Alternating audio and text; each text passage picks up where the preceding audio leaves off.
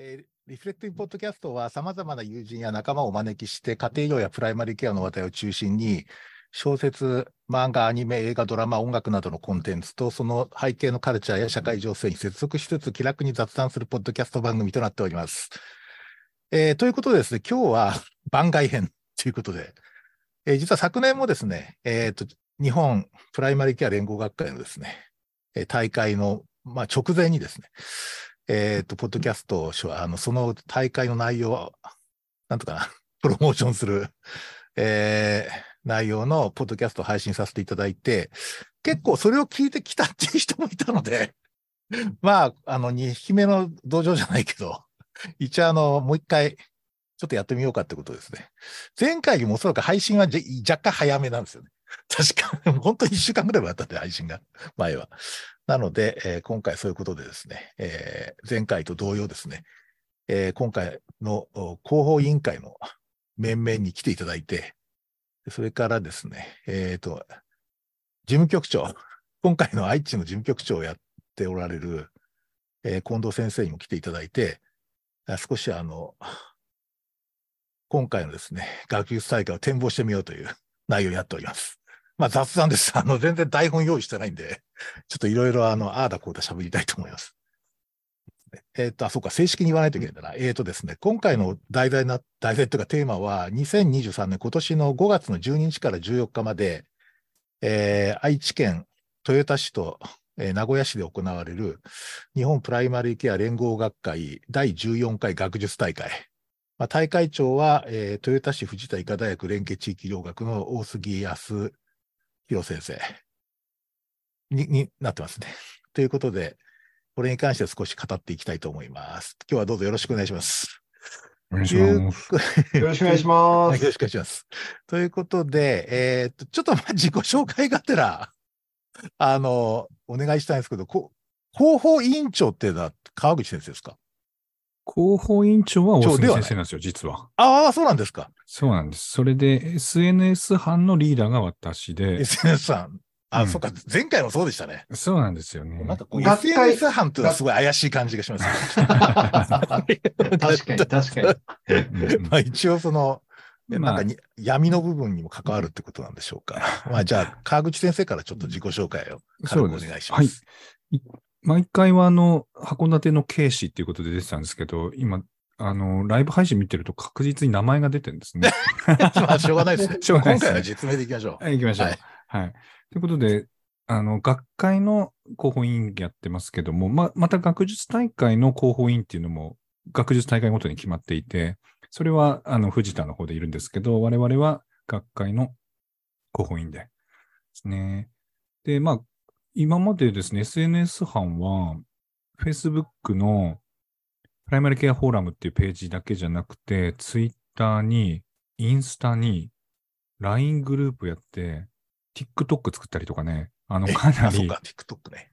かなりいろんなことを、のメディアをこう、作って今に至っているので、今年はまあ多方面からいろんな媒体を使って宣伝したいなと思ってます。はい。はい。ありがとうございます。じゃあ、引き続きましてですね、横田先生お願いしてよろしいでしょうか。はい。よろしくお願いします。えっ、と、広報委員会 SNS 班の横田優也と申しあ、横ます。田先生も SNS さんなんだ。あ、そうなんですよ。えーポケモン班じゃないんだ。ポケモン班は、そうですね。あの、一応トレーナー枠で参加はしてトるレーナー枠で参戦。トレーナー枠ですけど、はいもう、寝ても覚めてもポケモンのことばっかり考えてるわけではないんですが、はい。あの、一応 SNS 班いろいろそれぞれこう、大まかにこう、こういう媒体担当みたいなの、大体大きく分かれていて、一応まあ僕がツイッターをちょこちょこ、あの、動かしたりとか、みたいな。まあでも皆さんいろいろ担当したりしてるんですけど、大きく分かれてるような感じで、まあ今回も、あのーぜひですね、ツイッターで、あの、ハッシュタグ JPCA2023 をつけてですね、ハッシュタグつけて発信してもらいたいなと思っている次第です。今日よろしくお願いします。よろしくお願いします。じゃあ、続いて富田先生お願いしてよろしいですか？はい、お願いします。私も、えー広報委員会の SNS 担当をしております、富田です。と私は今回、あの、学会の10日後が出産予定ということで。あのオンライン参加代表としてちゃんとこうできたらと思います。よろしくお願いします。よろしくお願いします。はい。まあ、あの、安産祈願という放送でもありますね、これはね。はい。ですね。じゃあ、あの、近藤先生お願いしてよろしいですか？はい、よろしくお願いします。去年に引き続き、すごいこんな回でいつも光栄です。あの、今回の第14回日本プライマリーケア連合学会学術大会の実行委員長をしております、うん近藤と申します。あの、事務局長ってなんか言われるときあるんですけど、事務局じゃないんですね。あ事務局長じゃねえんだ、ごめん。あの、いや、でもですね、あの、事務局長に聞きたいんですけどっていう連絡めっちゃ来ます。ああ、そうですか。で、すいません、あの、ちょっと、それ僕もわかんないやつなんでっていうふうにですね、あなるほど、の、なるほど。あの、お手数をおかけすることもあるんですけど、あの、僕も実は、あの、広報委員で SNS 班で川口先生のご指導のもと、いろいろやらせていただいているんですけれども、特に今回、あの、学会でもうん広報を今、しっかり頑張ってますので、今日、そういう魅力をお伝えできればいいかなと思ってます。よろしくお願いします。よろしくお願いします。ありがとうございます。そうしましたら、えーっと、じゃあ早速ですね、ちょっと今回の学会の ちょっとよ。えちょっと話題をちょっといろいろ取り上げていきたいんですけど、まあ、あの、一応型通りってことになると、やっぱり全体的なテーマっていうかね、コンセプトっていうのがちょっとポイントになってくると思うんですけど、あの、なんかやっぱりその、えーっと、なんとかな、あの、一つ会場がすごい新しいところ、なんかそのワンフロアで あの、全部展開するっていうことですよね。で、なのかな？正式にはそうじゃないのかな？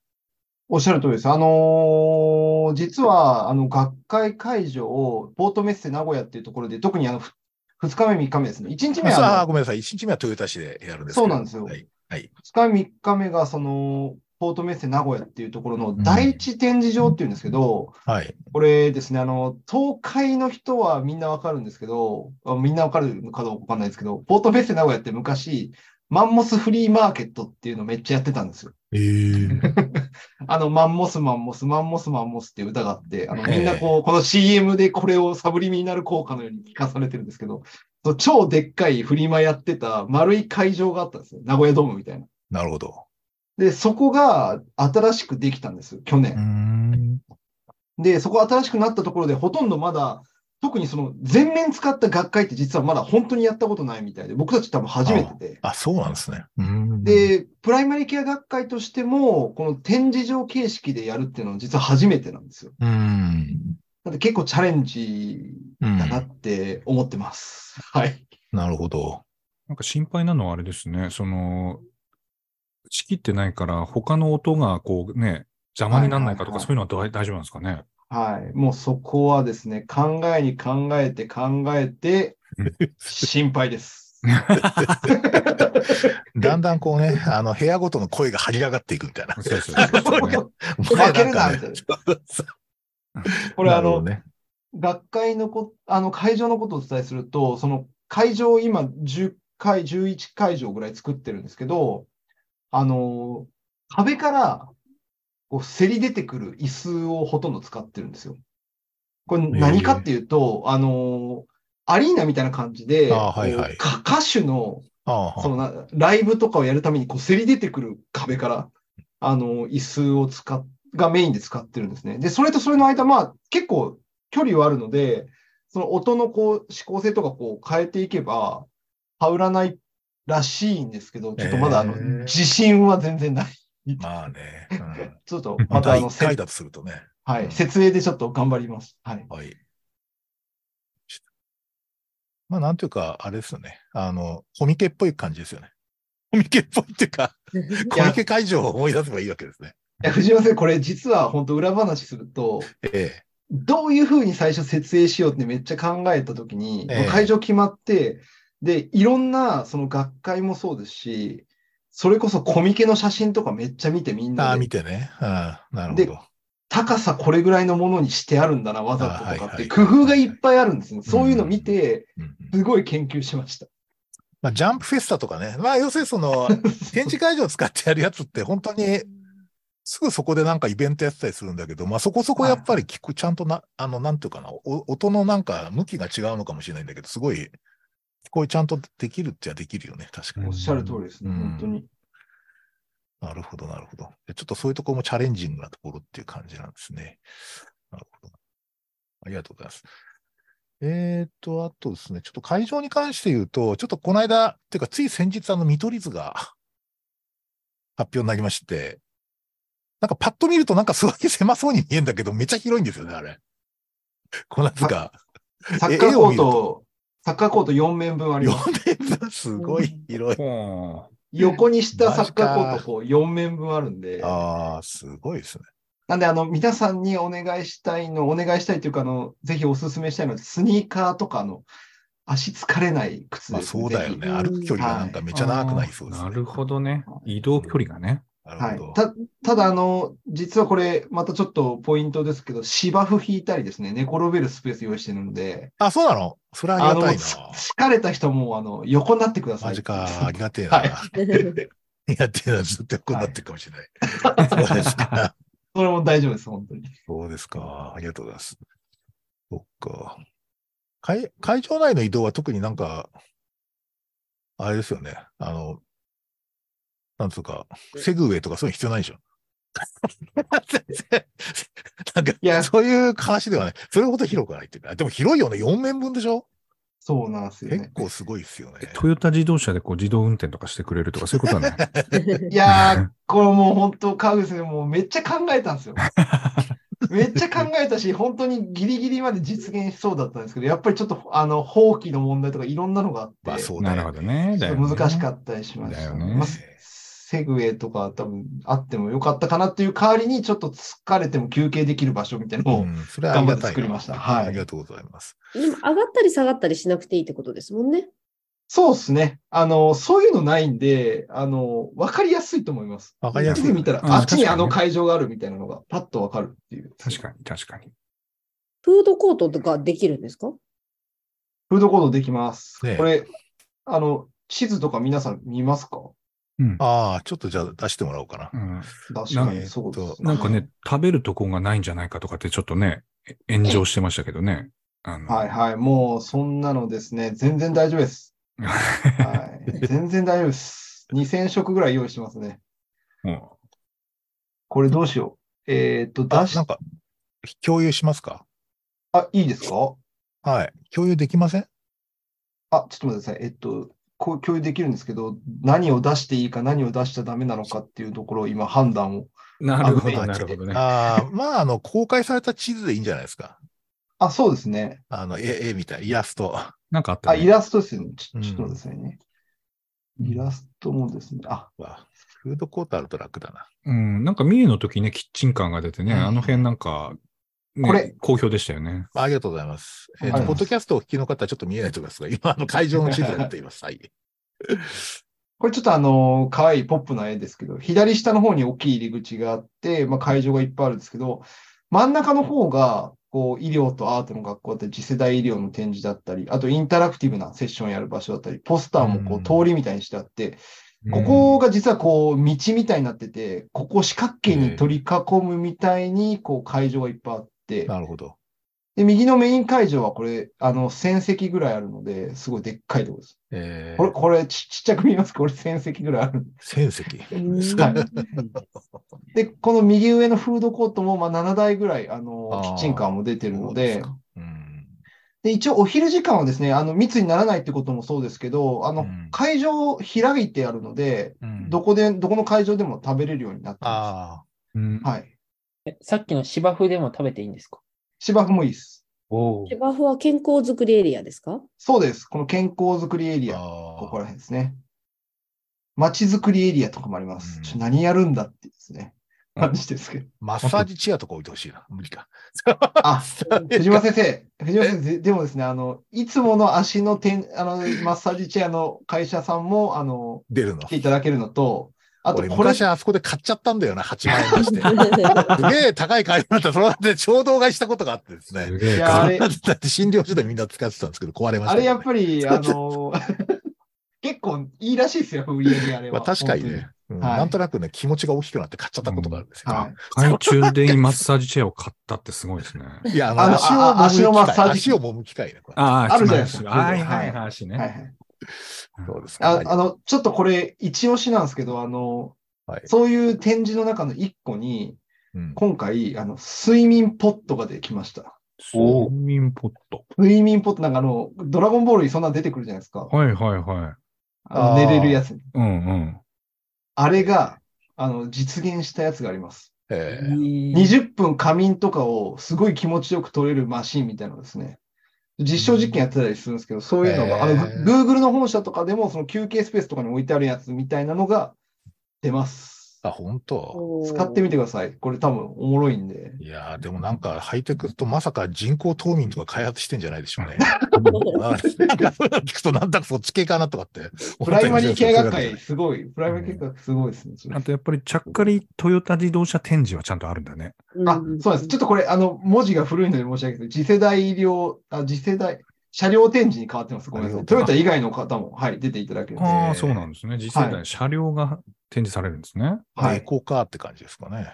あ、これあの、マース、モビリティアザサービスとか、ああ、そうか。ねなんで、あの、スマートシティ系のおっしゃる移とりです動ば移動車みたいな感じ。あと、実はこれ僕たちのその訪問診療でも使ったんですけど、トヨタ自動車さんとかとコラボして、その感染対策防ぎながらこう、あえーの診療したりとか、実際家、ご自宅の前であの、本当にコロナの最初の方とかは、あの、在宅医療で診療するときに家の中に入るのはちょっとためらわれるなっていう時にあーワンボクサーを改造して、後ろが診察室になってて、前で診察できるみたいなのとかを一緒に作ったやつなので、なるほど。そういうのも展示されます。うん。すごいな。それすごいですね。これ、車はちなみに買えるんですか？車は買えないです。でもも問題があるんじゃないですか。気分が大きくなって車は買えないですね。でもあの、昔どっかの学会レクサスとか展示してたってね、聞いたことありますけど、そういう趣旨じゃない感じです。うんうんうんうんそうか。でもなんか、あれですね、会場全体はとにかくすごく横、あ、じゃない、平面にわーっと広がっていて、有機的にこう、区分されているという感じなんですね、点は別でね。うん新しいですね。見やすいかもしれないね。はい。あと、会場がテーマがあるっていうのは僕すごいいいなと思ってて、あうーん。こう公演テーマごとに会場分けてるんですよ。あー、うん面白いね。なんで、にも2日間、その、例えば第10会場はこう学術的なことばっかやるみたいな。なんで、この時間でそういう内容聞きたいなと思ったらそこに行くみたいな風に選びやすいそれもなんかちょっとこコミケっぽいよね。そうですね。いいね。ここはなんか小説のコーナーですみたいな。確かに確かに確かに。そういう感じで、すごいコミケっぽい。いやなんか、あの、学術大会だからちゃんと学術のことをやあ、るのが、まずい。話してねえや、学術の話。ね、いや、いや、だっていうので、こういう派手なやつをやってどうすんだみたいな、あの、ね、意見もあったんですけど、はい。ね、その学術のどこにそういう人はずっとこもってちゃんとやればいいんだよね。もうもちろんです。あの、本当に。れることができるというね。うん、だからいしかろいもろ選択できるってことだよね。はい。テーマごとに分けたのはすごい、やっぱり展示場だならではっていうか分かりやすいかなと思ってて、で、テーマもやっぱり今回ちょっと次世代医療っていうところがあるので、あの、ハード面で今後、例えば AI とかね。VR とかを使ってどういう医療ができるかとかですね、あとソフト面でも、あのウェルビーイングを向上させるためにどういうことがみんなで考えられるかとか、うん。AI をどうやって使うのかみたいな話もいっぱいあるので、まあ、ここに来て AI 大爆発してますからね、今ね。すごいタイミングで。すごいタイミングですよね。はい。まあ、一応、あの、指揮者に聞くと、やっぱり、まあ、これはシングラリティでしょって話になってんだよね。そうですよね。だから、おそらくそ、まあ、いろいろ定義はいろいろあるんだけど、まあ、ほぼ当てはまってるって話だから、なんか本当そういう時期にちょっと来たなっていう、こういうのが行われるの、すごく意義深いとは思いますよね。うん。ありがとうございまそす。れで、あとですね、えっと、ちょっと僕からもう一つ質問があるんですけど、まあ、パンデミックの後の本格的集合って、まあ、去年横浜でやったのはある意味ちょっと、まあ、半分、ちょっとやってみようかなみたいな感じだったと思うんですよ。で、うん今年は本当に本格的にまあ、現地でやるってことで、なんかそのあたりで、あの、運営の方では何かちょっとこう、いろいろ検討されたっていうか、なんかちょっといろんなけあの討議もあったと思うんですけど、そのあたりはなんかどうですか？そうですね。僕ばっか答えてちょっと恐縮なんですけど、あ、すいません。この後大丈夫です。あ、振りますか？ら。はい。ありがとうございます。やっぱりまあ1年前に、その、ちょっと、まあ、あの、賭けだったっていうか、まだコロナとかどうなるのかよくわかってなかったので、まあ、本当にこういう展示場を抑えてやろうっていうふうになったのは、まあ、収束してくるだろうなっていうのは一つあったっていうところと、社会の受け入れ方もちょっと変わってくるかなというところがあったので、やっぱりあの僕もですね、後輩とかに聞くと、やっぱり今の一社5年目ぐらいの年次って、学会行ったことない人いっぱいいるんまあ、ですよ、ね。そうだよね。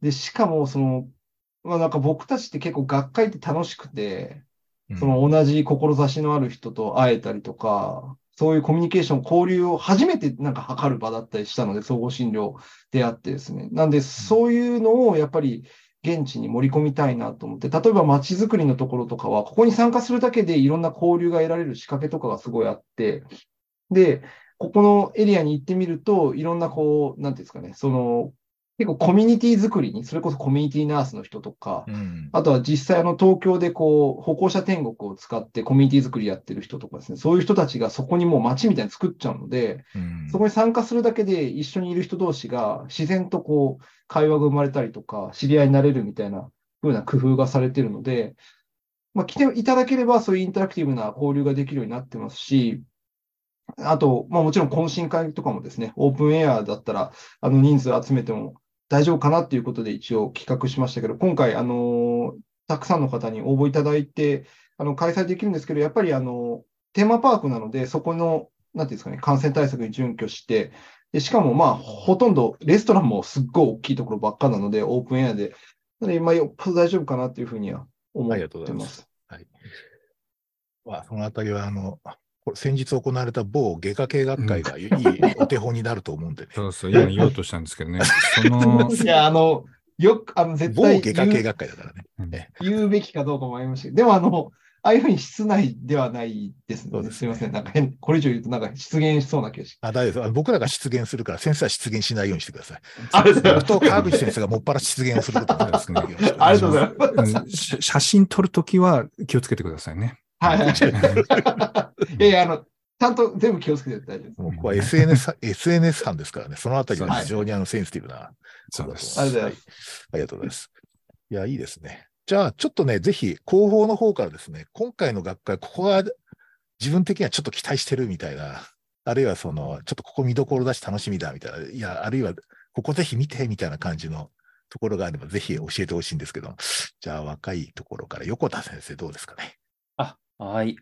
えっと、そうですね。僕、今回の多分、学術大会のテーマが、プライマリケアのニューノーマルっていうことで、うん割となんていうか、こう、新しく未来志向なテーマが多いなって全体的に見てて思ってて、の、いろんなチャレンジングな企画はもちろんあると思うんですけど、特にシンポジウムとかで、今後自分たちどういう姿であるべきかとか、例えばかかりつけ医制度がどうかなとか、うん。あのー結構かかりつけ医制度のシンポジウムが割と多かったり、うん。あとインターネットグループでもこう総合診療のニューノーマル語り合おうみたいなテーマがあったりして、そういうなんていうか今後、だいぶこう総合診療もおい、まあ、まだなかなかメジャーになれたらなと思いつつも難しいなと思う一方で追い風も吹いてきてるなっていうこの特にコロナの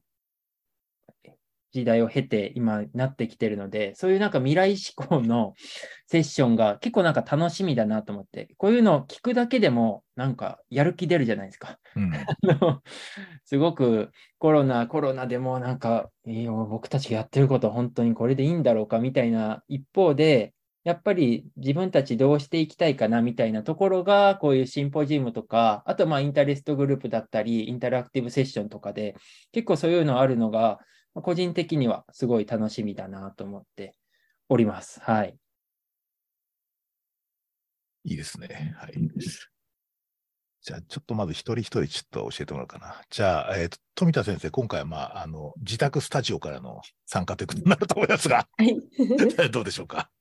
そうですね。あの、私、なんかあの、あのやっぱ学会のジョイントプログラムが結構充実してるなと思はいって見ておりましてあの、まあ、病院総合医学会もそうですけうど、緩和感染症、知行動療法、東洋医学会、ソーシャルワーカー協会とか、あの、かなり多くの学会と、それがうん10個ですかね。10個、あ、9個か。9個の学会とジョイントプログラムが行われるようで、まあなかなかその他の学会にこうたくさん参加するっていうのってうん難しい、時間的にも難しかったりすると思うんですけど、まあ、これ、あの、ちょっと参加することで、他の学会がこう、のトピックとか、なんかこういうところに実は注目してるんだ、みたいな、やっぱそれぞれの学会の、なんか今こうメインで考えてるようなことって、なんかこういうのに参加すると少し分かったりするのかなと思ったりとか、まあ、こうお互いにそこでなんか意見を交換し合って理解し合える会なのかなと思って、ちょっとこのジョイントプログラムは今回あのい注目してみたいなと思っているのと、あと、あのまあ、私はあの自宅からの参加になるんですけど、オンデマンド配信がないっていう、だけど、 Zoom 配信してるっていうセッションとか interest group っていうのもいくつかあるので、あれは面白いよ現地ね。の方も難しい、ど参加、なんか、どういうふうにするのかなっていうのもあるんですけど、私としてもオンデマンドだけに頼ってると、これは見逃すなっていうのもあるので、うん。えっと、そのオンデマンド配信がなくて、ズーム配信のやつっていうのはちょっと要チェックかなと思ってます。これも結構面白そうなのがうん。たくさんあるので、うん。ここもチェックして、ちょっとこれは見逃さないようにしようっていうのは先にあの目をつけとこうかなと思っております。一瞬僕も喋ってもいいですか？どうぞ。去年のやっぱりですね、あの、アンケートとかすごい見させていただいて、あのー去年ってえ全部で6000人弱の方がご参加いただいたんですけど、やっぱり現地は2000人で、あとがあの3800人ぐらいですかね、が、あのーオンライン、オンデマンドでのみっていう感じだったんですけど、やっぱりですね、結構、その当日、ライブで参加したいっていう希望がすごい多くって、うん。で、あの、ライブで同じ気分がすごい味わえるみたいなのってやっぱりすごい大事なんだなって僕たちも思って、なんかその外からでもやっぱそういうふうにオンタイムでやるのすごい重要だなと思ったので、去年あのライブ配信が3会場だったんですけど、どうしてもライブ配信って結構やってみて思うんですけど、お金かかるんですよ。あ、そうなんだ。すげえお金かかるんですよね。ああ、そうなんだ。なんで会場を増やすの結構大変だったんで、だから逆にその Zoom でインタラクティブでいいセッションとか、逆に Zoom の方がこうやりやすいセッションとかもあるので、うんそういうのを4列作って、で、計なるほどね7列ライブで流すみたいな感じに。しました。で、インタラクティブなやつはちょっとオンデマンドがないので、逆に学会に、会場に来ていただいても、あの、携帯とかパソコンとかで出ていただいてもいいかなと思いますし、逆に講演される方で会場来られる方は、 Zoom の配信用の部屋もあるので、そこで配信していただけるみたいな感じになっております。これはあれですか？現地とつなぐ感じでやるんですか？それともみんなで参加すう、る全員ズーム。ズームのセッションは、Zoom ーム上で開催されるっていうイメージですね。ありがとうございます。いや、いいですね。まあ、あの、いわゆる YouTube のプレミアムライブでね、あの、いろいろ書き込めるってやつね、投げ銭投げたりとか、それはできないんでしょ？投げ銭は 投げれないですけどね、投げ銭は投げれないよ。また問題になっちゃうかもしあ、もうになっちゃうから。でもいいよね。な今の公演最高1万円とかっつってね。で読みあ 読み上げてね、あの、あ読み上げてよ横田さんありがとう1万円ありがとうございます。ありがとうございます。れない。あの、ふ太客、太客で。そうですね。ありがとうございます。え ーっと、そっか。でもまあ、でもライブはいいよね。いや、そうですよ。やっぱりなんかプレミアムを絶対なんかす見たいもんね、ライブで。不思議と。だそれはあるよね。確かに、確かに。ありがとうございます。じゃあ、川口先生いかがですか？あじゃあ真面目なとこでいくとですね、はい今年もね、JPCX コアシリーズがあって、はい。とにかくもうインタラクティブ俺はしたくないって人向けの、あの、軒並み常にも知識を得たいっていう人はずっと2日間列で CKD 頭痛褥瘡とかずーっとやってんですよね。すごいですよね。うん、だからそういうニーズは一定数あると思うんですよね。あんまりこうね、インタラクティブにしたくないけど、知識は得たいという人ね。うん。だからそれはやっぱり今年もあるのがなんかいいなっていうのと、あとちょっと、あの、SNS で行くと、土曜日のね、12時からメイン会場でね、ライブ配信するんですけどね、これプログラムには載ってないんですけど、広報イベントっていうやつが土曜日に。まだ全然イメージはつかめないですよね。うん。うん。あるんですけど、ちょっと、うん、なんか、3人ぐらい出てね、写真で語る JPCA みたいなのをやるっていう噂ですけどね。なんか噂がね、うん出てますよね。ねこれもうメインイベントですね、ほぼ。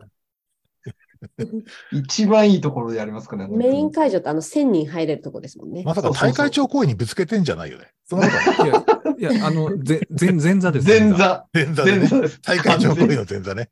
ちょぶつうどそのけたりしてね、その時間ね、全部のやつが、あの、昼休憩なんですけど、ああ、なるほそど。こだけやってて、その後、開会式が始まるというね。なるほどね。そこになんか、うん、FC も登壇するんじゃないかという噂が出てます噂がね。うん、噂がありますね。はい。もう長年、ポッドキャストやっててありがたいなっていう感じはしてますけどね。はいえーっとですね。そうか。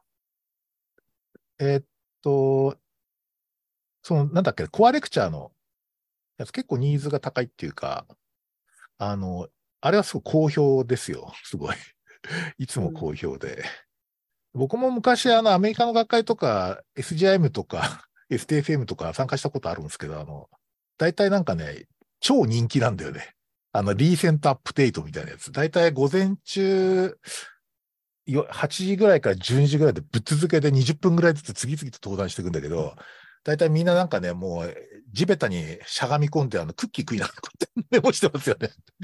すごいなんか人気で、あれはぜひちょっと注目ですね。そうですね。今回、まあ、その、あの、宣伝とかも派手だったりとかね、新幹線企画とか、いろいろそうやって本当に学術のなんかがとかっていう話もあったんですけど、うんやっぱりそういうところがちゃんとあるのが、うん。うん、だからいろんなニーズ満たしていいなと思いますよそうね。うんなんかね、今時ね、あの、なんかこう、学会で初めて、史上初初めて発表されたとか、そんなんもうないから、今。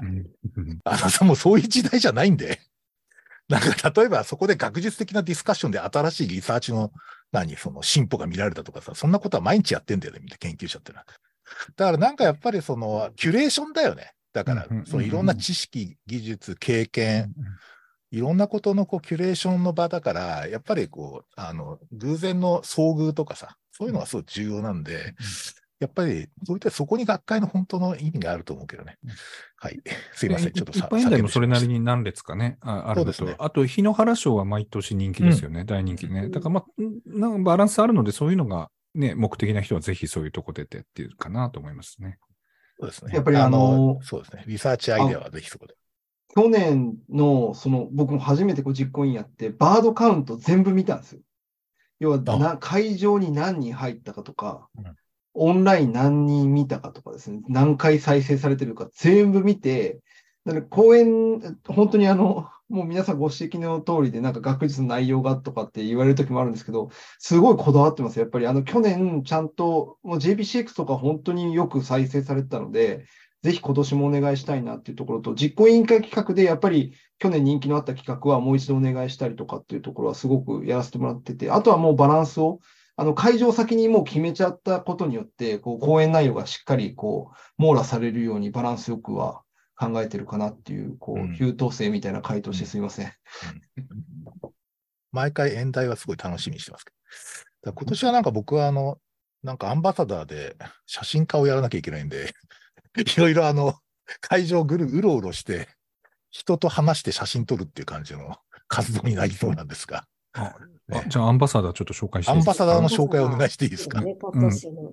公式アンバサダーを作ってですね、一応赤い腕章を作って、あの、腕章をつけて、そのアンバサダーはもう積極的にいろんなことを発信してもらって、で、写真もぜひ、まあ、プライバシーに配慮しながらですけど、まあ、いろんな場面の写真を撮ってもらいたいので、写真なんか怪しく撮ってると、なんかね、何もないとこの人何者だってあるので、ちゃんとそういう時はアンバサダーの 腕章をつけて、あの、公式ですよっていうのをアピールして撮っていただければああということで、それがあじゃあ、アンバ20サダーのアピールしてれば、ちょっともうちょっと顎引いてくださいみたいな感じで撮ることができるわけですね。そうですね。まあ、ましたまあ、FC は本当のなんかカメラマンとなんか勘違いされる可能性は、うん、ありますけどね。わかりました。ということで、に20人ぐらい、はい、アンアンバサダーあのにお願いしてますので、ぜひ会場であったらお願いします。ちょっと、あれですかね、ライブ見てる人もいるかもしれないですが、アンバサダーの腕章、あれしますか？ああ、そうですね。ちょっとじゃあ、ま間違いがない、あの、偽アンバサダーに注意って感じ。これ、これです。これ偽っあこれですねぽいですね、これね。偽っぽいこれ、これ、これ偽ですよね。これ偽です。これ偽ですね。これ偽だよ。これ、これになりますので、これが本物。わかりました。はい。はい。今後もちょっと使いたいので、あの、ぜひこれを覚えていただければと思います。よろしくお願いしま。す。ありがとうございます。アンバサダーの方々はあれですよね、SNS にこう、いろいろ上げてくださったりするんですよね。そうですね。炎上しない、やってはいけないことだけ守っていただければもうご自由に。はい。はい、まあ、胴上げしなければ大丈夫だと思いますよ。はい。言っちゃった。言っちゃった。はい。大丈夫です。はい。そうですね。だって、そうしたらですね。あと、こう、なんか、あの、実行委員長の方から、こう、なんか、こう、現地か、現地参加の方の、こう、なんつうかな、こうおすすめ参加の仕方みたいな。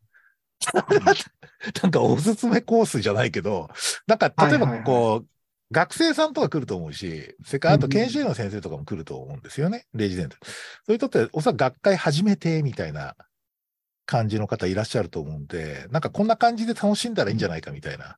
ありがとうございます。本当に僕も、あの、藤山先生と同じで楽しくなければ意味がないと思ってるので、あの、ぜひ学生の方、そうですね。あの、もちろん講演は本当にいろんな種類があるので、あのご自身の興味のあるところに行っていただければいいかなと思いますし、空いてる時間は、やっぱりあの展示が今回いろいろうん目玉としてあるので、そちらに行っていただくのと、結構あの、去年から僕すごい色が変わったなと思ったんですけど、やっぱり学生がですね、このコロナですごい増えたと思ってて、学会に関わってくれるですね。あ横浜大会の時もめちゃくちゃこう学生の活気がある人たちいっぱいいたと思うんですよねうん。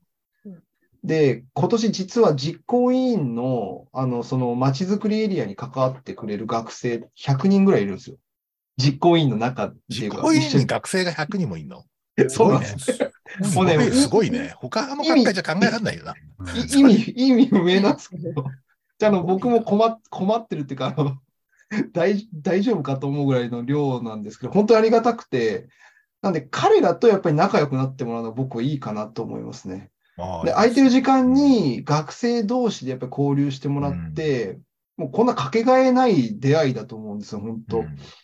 でそこの人たちとこう仲良くなって、それこそみんなで、あの、懇親会もありますし、いろんなことを話してもらったりとかして、で、例えば、あの、2日目の時に仲良くなったら、3日目は一緒に回ってもらったりとかして、興味のあるところにですね、ぜひ、あの、本当に体験できるブースとかも、それこそ車両もそうですし、新旧の人とかも来てもらって、実際に新旧が体験できたりとかっていうこともあるので、そういうところで、なんか交流を深めてもらえれば一番いいのかなと思ってます。ボランティアに参加して、ボランティアとか、あの企画に参加してない学生さんは、どこに行ったら他の学生さんに出会えますか？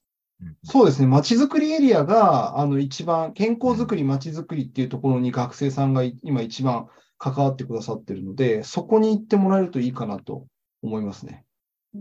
そこで新旧あんまとかヨガとかあるんだね。あ健ー康作りエリアとかね。で、体験あの、うん、コメントいただいてますね。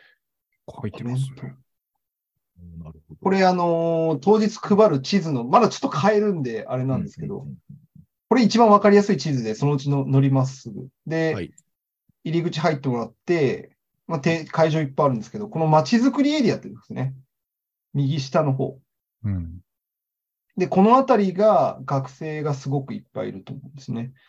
で、すぐそこにポスターの会場とかもあるので、まあ、ここら辺でこう交流してもらえるとすごくいいかなと思います。うんね、そこで、新旧とかあんまとかも体験できるんですかね？なんかヨガとかね。そうです。うんそうで。す。ヨガ、え？ヨガもあります。新旧をた体験できるの？だからやってもらえるんですかね？そうです、そうです。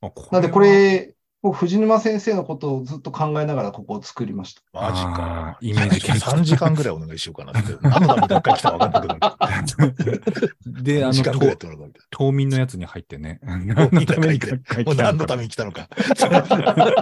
もう治療できましたみたいな。これ見るとちょっとイメージ湧いてきますね。さっきの A よりは、ね、こっちは具体的な感情。今ねリスナーさんにはちょっと見えないですけど、今、会場会場案内図の、まあ、割と正式版が出てるんですけど、これパッと見ると狭く見えるんだよね。そうなんとなく。とてつもなく広いんだよね、これね。この第5会場と第6会場の真ん中うんぐらいまでが、このサッカーコートの長方形の長い方 すごい。横から。めっちゃ広い。それは広いな。すごい広いですね。キッチンカーだけでサッカーコートのな7割ぐらい使ってる感じです、イメージ。すごいよな。いや、じゃあ、だからあれじゃ入り口入っても奥は見えないって感じだよね。そうですね。なので僕たちは作るときにそこ入り口入って会場のところ先に右に曲がるところまで来たら全部ファって見えるってイメージして、。なるほど、なるほイメージして作っております。ど。いいですね。はい。例えばなんか意気投合してちょっと語りたいなみたいな時はどこに行ったらいいですか？ありがとうございます。食のエリア、キッチンカーの周りは、あの座れるところいっぱい用意してるのと、この健康づくりエリアとかはあの芝生があったりするので、ねそういうところで休憩しながら話したりももちろんできると思いますね。今年も医療とアートの学校をやるんですね。はい。これは素晴らしいよね。こここはもう、あの、ここだけでいいあの一学会みたいになってますね。うんうんうんううんん。ずーっとなんか企画してますよね、確か。うん。しかも、あの、この中の内容とかね、ライブで SNS とかでも配信してくれるあところもあるので、ーうん。来ない方でも見れるところもあると思います。あ、学会に学術大会参加してない人でも、一般の方でも見れるということです。あ、そう、あのーら一部ね、SNS でライブ配信したりとか、あの、ちょっとネタバレになっちゃうかもしれない当日ここの中で本物のラジオのあの収録とかやるらしい。ええうん本物のラジ本物ラジオね。あ、本物ね。うんえーっと、あとじゃあちょっと、まあ、一応その、懇親会の話もしますか。懇親会がまたちょっと今回は、まあ、なんていうか、画期的というか、実行委員長いきますか、レゴランド。オ。あ、ありがとうございます。レゴランドの懇親会はですね、あのーまあ、初めてですよね、多分。あの、結構そのテーマパーク使って学会とか、救急学会とか僕多分知ってるのだとディズニーランドとかでやったりとかうああ、そうなんですね。はい、されたりとはあるんですけど、やっぱり去年の時点で、まあ、多くの人に参加していただけるってなったときに、あの、まあ、僕結構懇親会とか、まあ、どう考えても好きなタイプなんですけど、うん。なんかあの参加数上限とかがあって、参加できないとかが普通学会とか結構あると思うんですよね。うん。まあ、どうしても会議場使うとしょうがないかなと思うんですけど、なのでそこでぜひ、あの、参加数をこう、できるだけ多くするためにはどうしたらいいのかなと思ったときに、感染対策もあるので、まあ、あの、ちょうどポートメッセ名古屋の、うんはい、横にレゴランドがあったので、うん。そこをちょっと借りようと。うんいう形になりました。結局何人申し込んだんですかね？2000ちょいです。おー目標を超えたんですけど、ちょっとこれは言って大丈夫なのかどうか不安ですけど、まあ、あの、会場のキャパからすると、2000ってすごいちっちゃいので逆に。まあ、そうですよね。はい。まあ、テーマパークなんで。普段、ふ普段なんか営業の時8000人ぐらい入るんですよね、ふ普段ね。そうですね。なので、うんむしろめっちゃガラガラ。うん、そう、そういうことあですよね。りがたい。オープンありがたいエアですね。うん。でしかも普段はあの夜営業もちろんしてないところなので、夜入れるのってこんこういう時だけなんですよ。なるほどね。よく営業してないんですね。そうなんです。うん5時までなんですよね。営業自体が。え、5時までなの？はい、普段はもう。で、あのそ照明とかあるのちゃんと。真っ暗じゃないでしょ。だだだ大丈夫です。めちゃくちゃ怖い。すごい。暗いとか。そうか。であのレストランも全部普段通り営業してくださるし、あと、あのジェットコースターとか、そういうのも、うんあの普段通り営業されるので、そうですか。はい。怖いから乗らないけど。うんえー僕も怖いからやめてる。そうか。すごいですね。なるほど。じゃあジェ、ジェットコースターずーっと乗ってるっていう使い方もできるわけですね。もう全然いい、全然いいです。ジェットコースターにずっと乗りっぱなし。BPPV みたいな。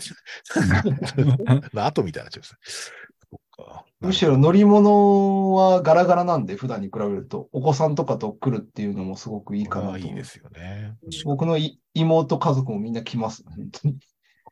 なんかやっぱちょっと外国の学会っぽいですね。なんかあそうです STFM ねとかね、あの、そういうの、割とそういうの多いんですよ。うんはい日本のあの伝統的な学会の懇親会って大体最初にさ、なんか、あの、みこしかなんか出てきてさ、ワイワイワイって。で、最後あの、8匹着たあの、お偉いさんが上に乗ってあの、鏡割りやるっていうね。どうでもいいような。誰も喜んでない。そういう あの、やつがずっと続いてたんで、あの、もう昔からそうですよね、学会の懇親会って。だからあんま人気ないんですよ、実は。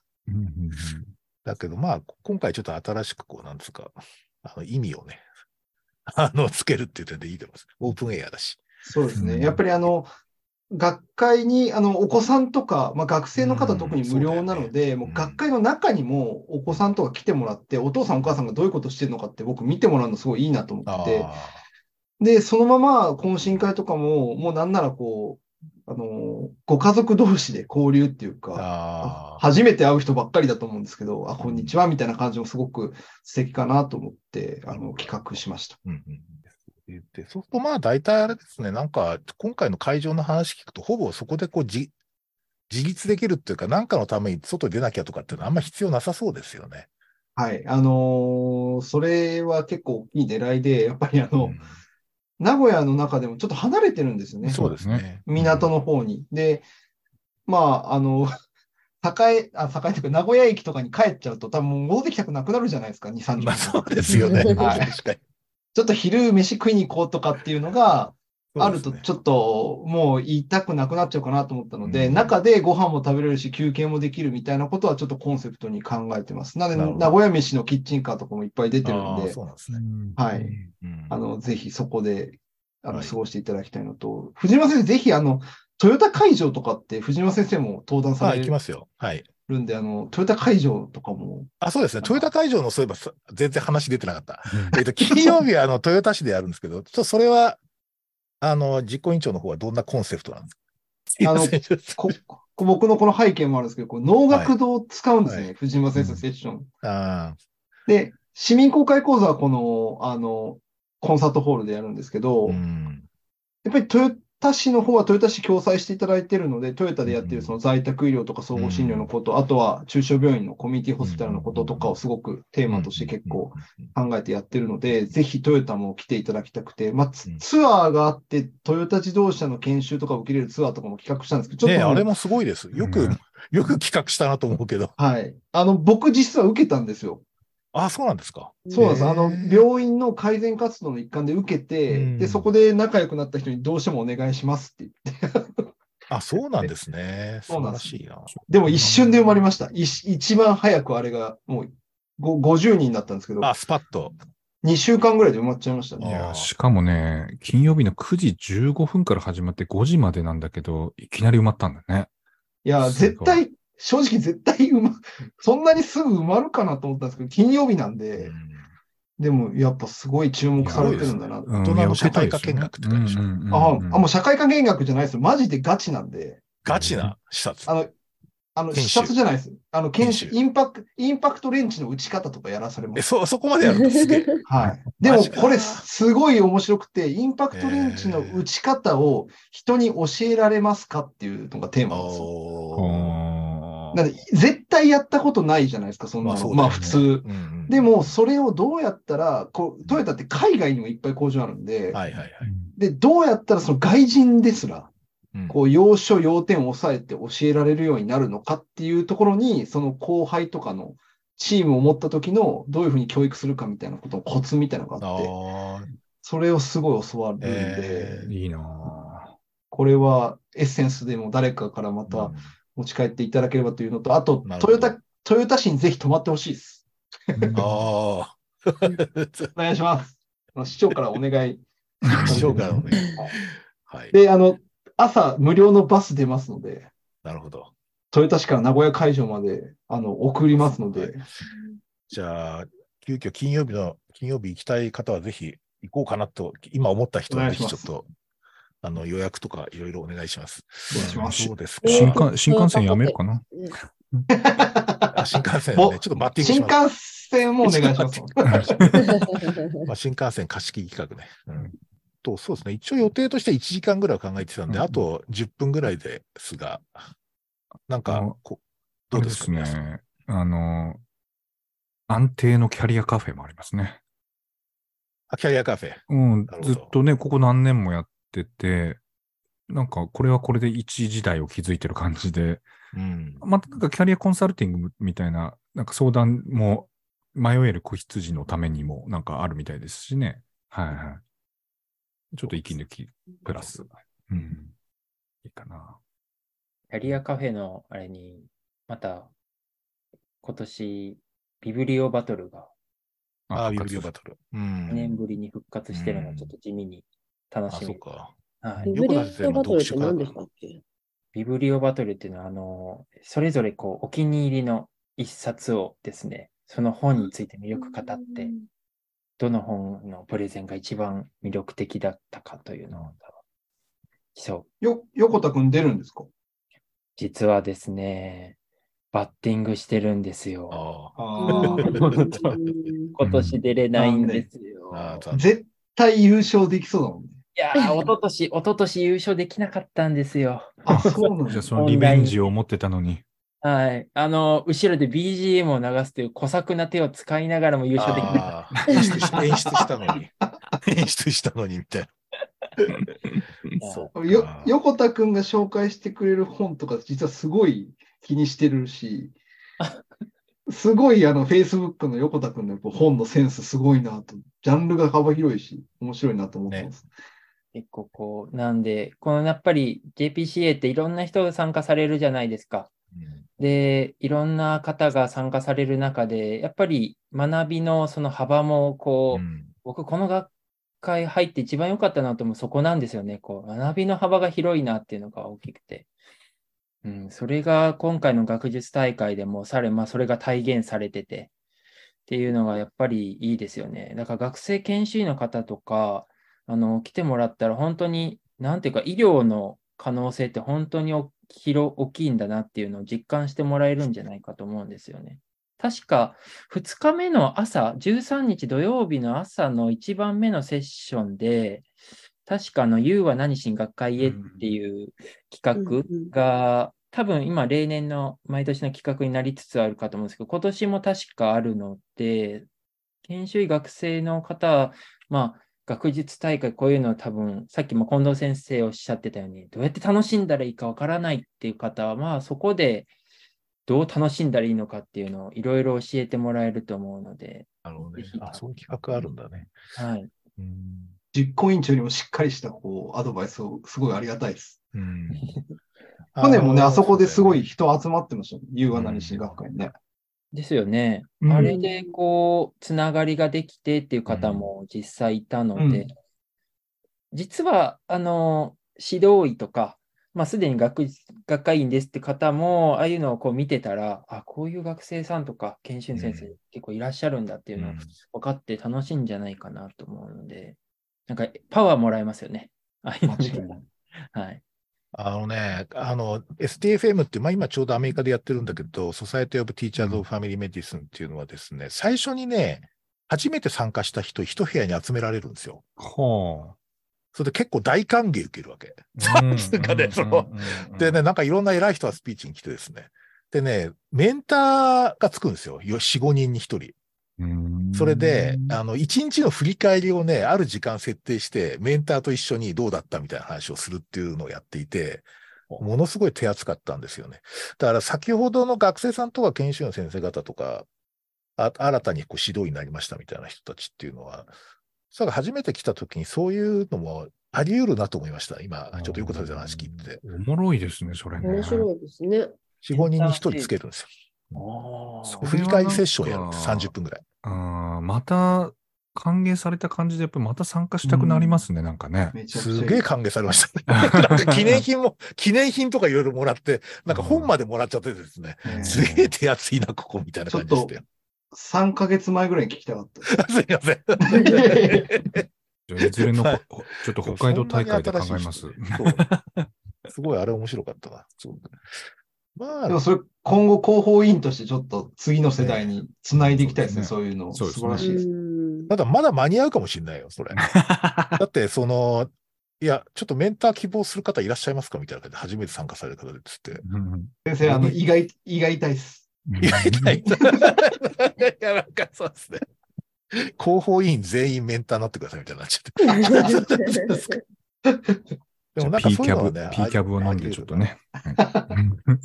確かにそういうのすごい、今ね、できそうな気がした。すごく。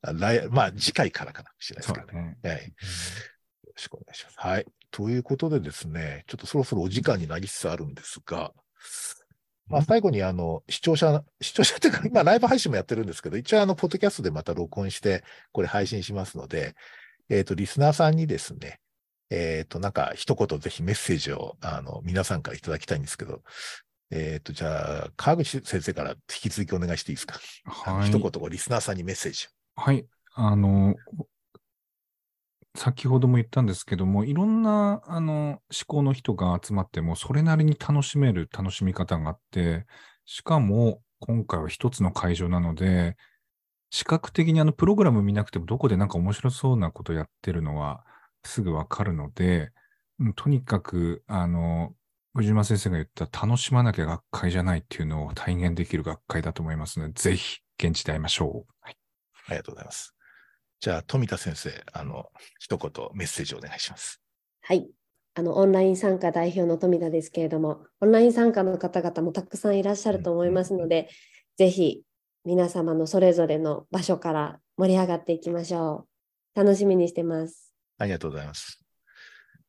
じゃあ、横田先生、はい。今日はありがとうございましたありがとう。ございます。あの、本当に久しぶり、まあ、去年も現地参加でいらっしゃった方いると思うんですけど、今年はまたさらに一段階皆さんとさらにこういろいろディスカッションしたり、話したりであったり、オンライン上でしか会ったことない人とも会えたりして、すごく楽しみだなと思っているので、ぜひお会いできたらと思います。そして、あの、ぜひですね、皆さんが使っている SNS で、ハッシュタグ JPCA2023 をつけて投稿していただけますと、あの、皆さんの投稿がですね、そのタグで全部わかるので、うんぜひ投稿してもらえたらと思います。よろしくお願いします。よろしくお願いします。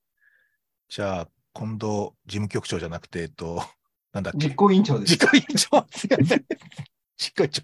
実行委員長。よろしくお願いします。ありがとうございます。あのメッセージを、はい。はい。いよいよあと9日ですかうね、ん。になって、なんかお本当あっという間だったなっていうふうに思ってます。もう会議だけでも100回以上は多分僕やってて、よね。なんかもうちょっと感慨深いというよりもなんか、いし、早く終わってほしいなって今なんかちょっと思ってますけど、ずっとやっぱりもう参加してくださる方々が少しでも勉強になって、で、少しでも楽しくて、で、なんかみんなが笑顔になれるっていうことを想像してずっと作ってきたので、まあ本当に待ち遠しいですし、もうあの、現地に来てくださる方はもちろんですけど、オンラインだけで参加いただける方も8月ぐらいまでオンデマンドもありますし、すごい皆さんがあの交流とか、あとは勉強、新しい気づきを持って帰って次の日から何か実践できるものの場になるといいなというふうにとっても心から思ってます。なので、楽しみにあと9日待っていていただければと思います。すで、にオンデマンド見れるやつもありますので、ぜひですね、参加登録されている方は一回オンラインプラットフォーム開いてもらえれば嬉しいかなと思います。よろしくお願いします。以上です。はい、ありがとうございました。じゃあ、今日皆さんどうもありがとうございました。あの、また、えーっと、来週愛知でお会いしましょう。また、富田先生とはオンラインでどこかでお会いします。お願いします。はい、じゃあ、どうも今日はありがとうございました。ありがとうございました。ありがとうございました。失礼します。